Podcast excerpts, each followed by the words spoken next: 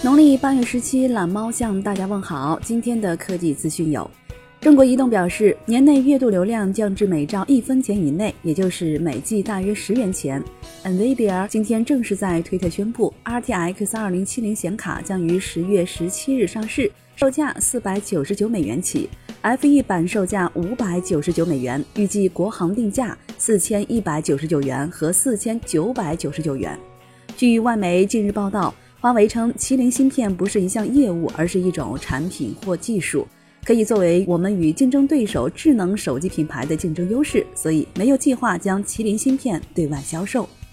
昨晚，外网流出了红米 Note 6 Pro 的开箱视频，搭载骁龙六三六加六点二六寸刘海屏，配备三加三十二 G 存储。前置两千万加两百万像素双摄，后置一千两百万加五百万像素双摄，四千毫安时电池，运行安卓八点一系统。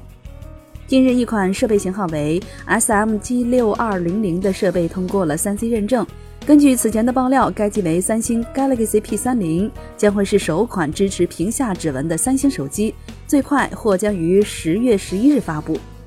外媒刚刚公布 iPhone XS Max 的预估成本约四百四十三美元，加上每台七十美元研发费用，总成本为五百一十三美元，折合人民币三千五百元。其中，屏幕总成本八十点五美元，A 十二加基带七十二美元，相机四十四美元，存储六十四美元。吐槽 iPhone XS Max 物料成本低的网友，给你一千美元，你能造一个？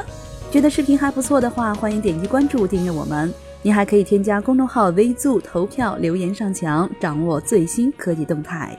极简又拉风，每天一分钟。